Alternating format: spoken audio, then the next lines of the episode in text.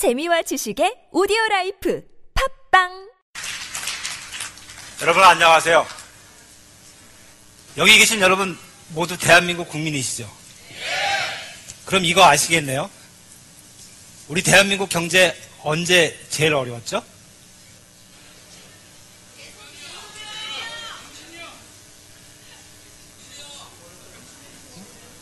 IMF 때 아니에요? 지금도 더 어렵죠? 한번 보실게요. 조금만 기다려주세요. 1998년 IMF 정말 어려웠어요. 그때 우리 재정적자 24조 9천억이었어요. 근데 여러분들 말씀하신 것처럼 지금도 많이 어려운 것 같아요. 한번 보시자고요. 98년에 적자 24조 원, 아까 말씀드렸죠. MB 정부 때 2009년 적자 43조 원이었어요. 박근혜 정부 작년에 적자 아직 시간이 좀 안 돼서 추정치 46조 원이에요.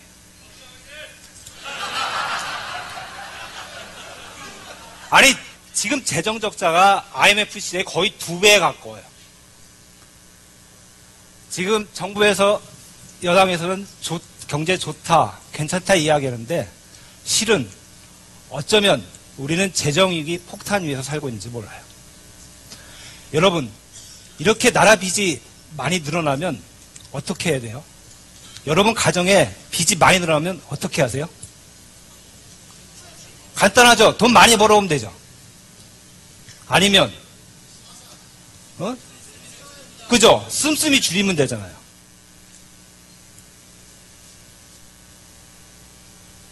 근데 지- 지금 대한민국 정부 그렇게 하고 있나요? 맞아요. 한번 보시죠. 먼저 벌이 볼까요? 정부는 돈을 어떻게 벌죠? 국민한테 세금으로 벌어요. 그러면 그 세금 많이 벌려고 했냐고요? 한번 보세요. 보실게요. MB 정부 때 법인세 최고 세율 25%에서 22%로 낮췄어요.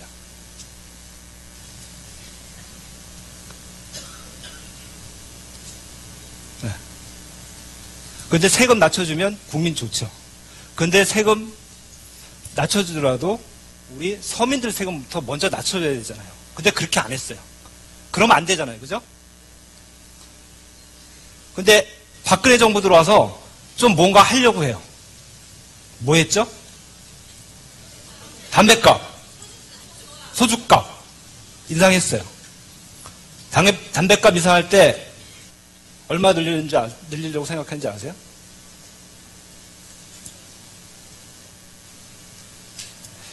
당초에 예상할 때 2조 8천억 원 늘리려고 했어요. 그런데 1년 지나서 보니까 예상보다 8천억 원 더 거쳤어요. 좀 짭짤했죠. 박근혜 정부 재미 좀 봤죠. 그런데 우리 가만히 생각해봐요. 담배 누가 많이 피워요? 부자들이 많이 피워요? 우리 가난한 노동자, 서민들이 많이 피잖아요. 세금 더 많이 거두려면 부자들 거 먼저 걷어야죠. 우리 가난한 사람들, 서민들 거 먼저 걷으면 안 되잖아요. 그리고 우리 작년에 기억나시죠? 연말정산. 우리 봉급쟁이 애간장 타들어 왔잖아요. 그런데 정부는 뭐라고 얘기하죠? 여당은 뭐라고 이야기하죠? 증세는 없다고 얘기하죠. 근데 우리는 우리 서민은 증세는 있다고 믿고 또 한다고 생각을 해요. 이 정도 되면 정부에서 대통령이 진실한 사람이라면 이제 우리 재정이 이렇게 어려우니 국민 여러분 세금 좀 더 내주십시오.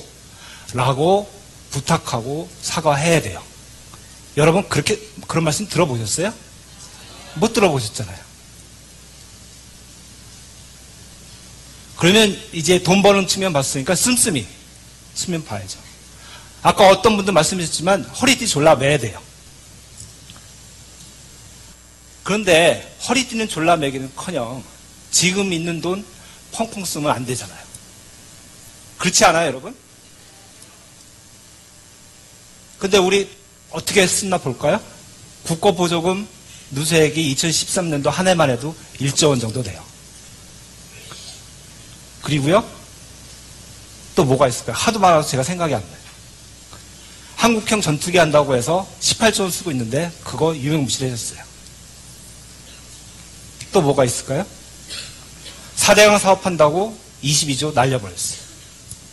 자원회계 한다고 40조 투자해놓고 5조만 해소해버렸어요. 35조 날려버렸어요. 이러면 안 되잖아요. 그죠?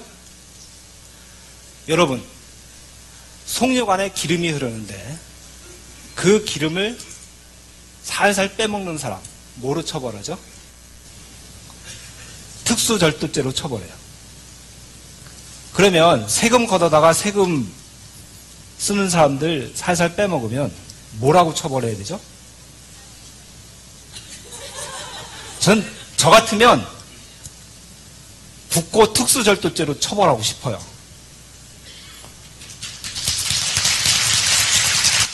근데 여러분 들어보셨어요? 세금 저렇게 아무렇게 쓰고 하는 사람 처벌받았다는 얘기? 책임진다는 얘기? 한 번도 못 들어보셨잖아요. 못 들었어요.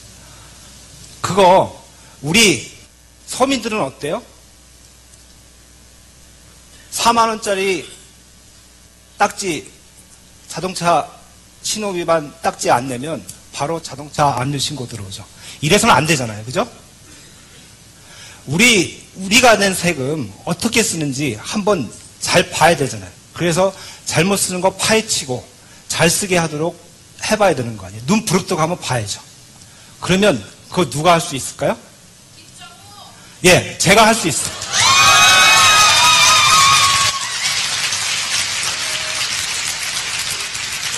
제가 어떻게 하냐고요? 조금만, 그건 좀 이따 알려드릴게요. 우선 제가 누군지 좀 말씀드릴게요. 저 기획재정부에서 20년 가까이 근무했어요. 거기서 재정, 국고, 예산 업무 했어요. 제가 마지막에 있던데 기획재정부 국고국이란데요. 거기는요, 국고국은 나라 곳간직이에요. 나라의 곳간에 열쇠를 쥐고 있어요. 그러니까 거기서 세금이 어떻게 거치고 어떻게 쓰이는지 제가 훤히 들여다보고 있어요. 그러면요, 세금 거치고 쓰이는 거 보이면 그 중에 어디서 구멍이 있는지, 어떤 쥐가 와서 세금 갉아먹는지, 어떻게 갉아먹는지, 그거 제가 알아요. 그거 제가 한번 터치볼게요.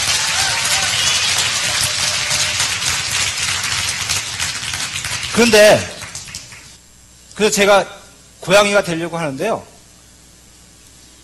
진짜 고양이 같은지 모르겠어요.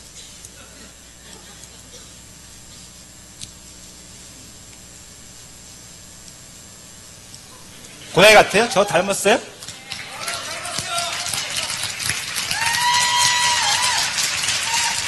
그래서 제가 슈퍼 고양이처럼 뭐 하나 만들어냈어요. 국가재정 V3라고 하는데요. 이거 안철수 의원 만드신 컴퓨터 바이러스 막는 백신이 있죠. 거기에서 좀 따왔어요. 제가 좀 미안해요. 그런데 잘 들어보시면 제가 안철수 의원보다 나을 거예요.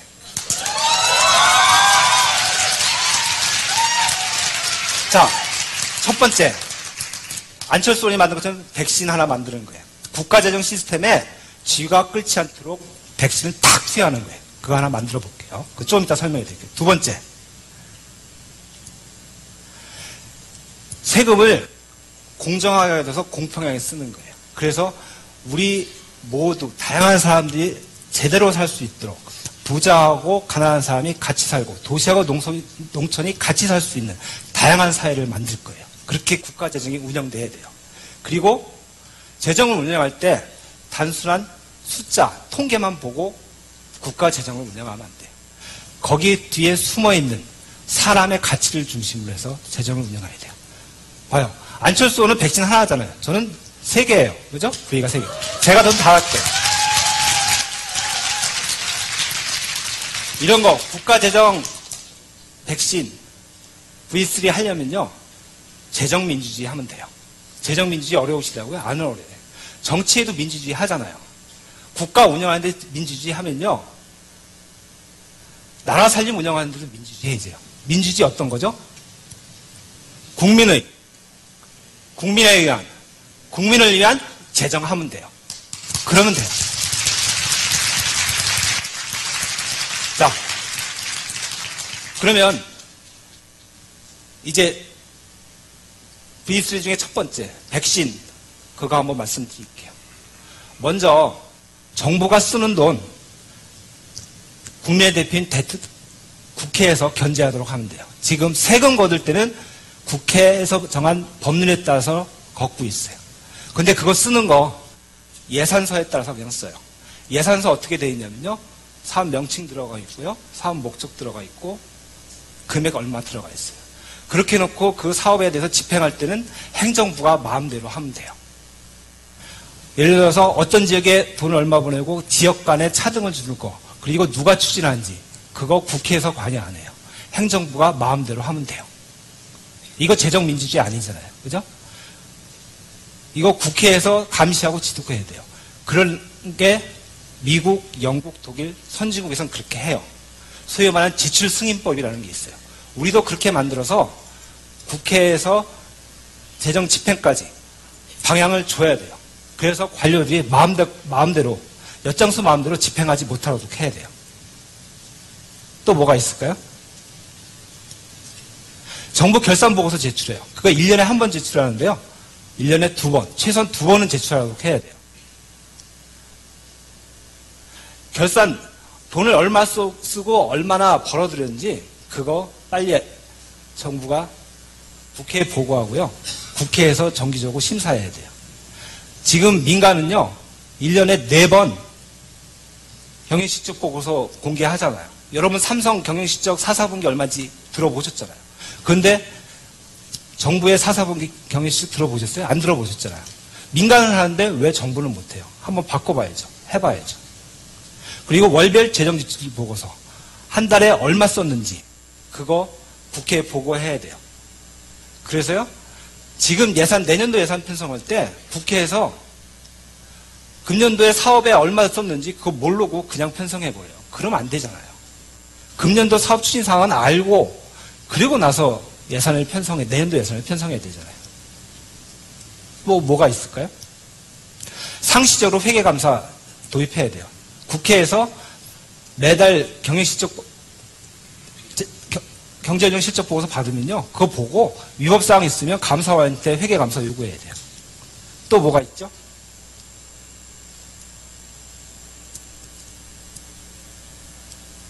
지금 예산 낭비 신고센터라는 거 정부에 있어요. 그거 정부에서 예산 낭비 신고센터 운영하는 거요. 도둑한테 도둑을 신고하는 거랑 마찬가지예요. 그거 국회에서 운영해야 돼요. 그죠? 국회에서 운영하는데 거기 시민하고 시민단체가 참여하는 해서 감시체제 확실히 만들어야 돼요. 그 다음에 V3 중에 두 번째 한번 할게요. 공평한 그러한 걸 바탕으로 한 다양한 사회를 만들어야 돼요.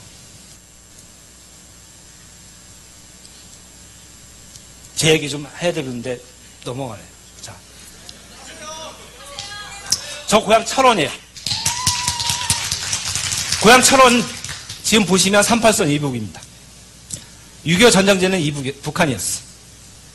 수복이 돼서 제 고향 가보면요.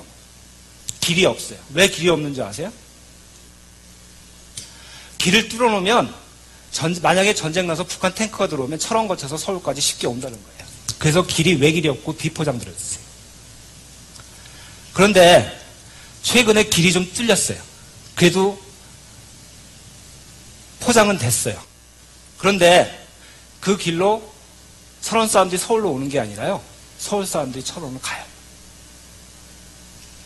아니죠? 잘, 말 잘못했죠? 철원 사람들이 서울로 오죠. 이거 제가 자란 그 시장인데요. 여기 건물은 번듯하잖아요.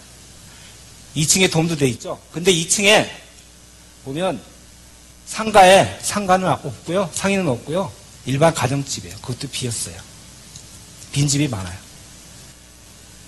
거기에 여기 밤 7시면 되면 사람이 없어요. 그래서 제 친구들, 거기 사는 사람들 뭐라고 그러는지 아세요? 스스로가 어둠의 도시라고 해요. 아니, 철원 사람들 세금 안 내요? 세금 내잖아요. 그런데 왜 이렇게 됐어요? 지역 예산, 지역 균형 발전 예산 제대로 썼으면, 아껴서 제대로 썼으면, 골고루 다양하게 썼으면 이렇게 안 되잖아요. 이거 한번 바꿔봐야 되지 않겠어요?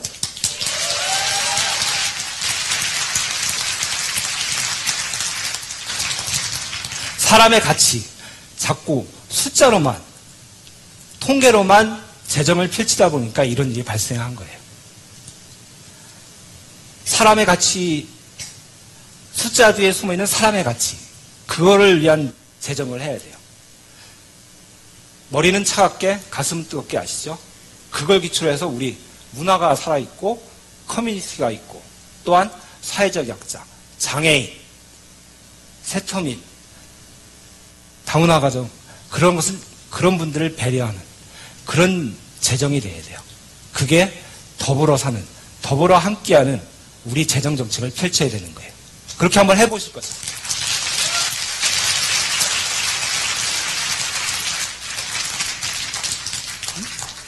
어, 그래서 저는 이런 생각을 좀 갖고 있어요. 정치란 여러분과 같이 한번 좀 생각을 해보고 싶어요. 정치란 어떤 걸까?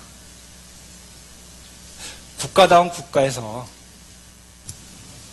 지역다운 지역에서 사람이 사람다운 사람으로 살아가게 하는 거. 그게 정치 아닐까요? 여러분, 저와 함께 그런 정치 한번 해보시죠. 감사합니다.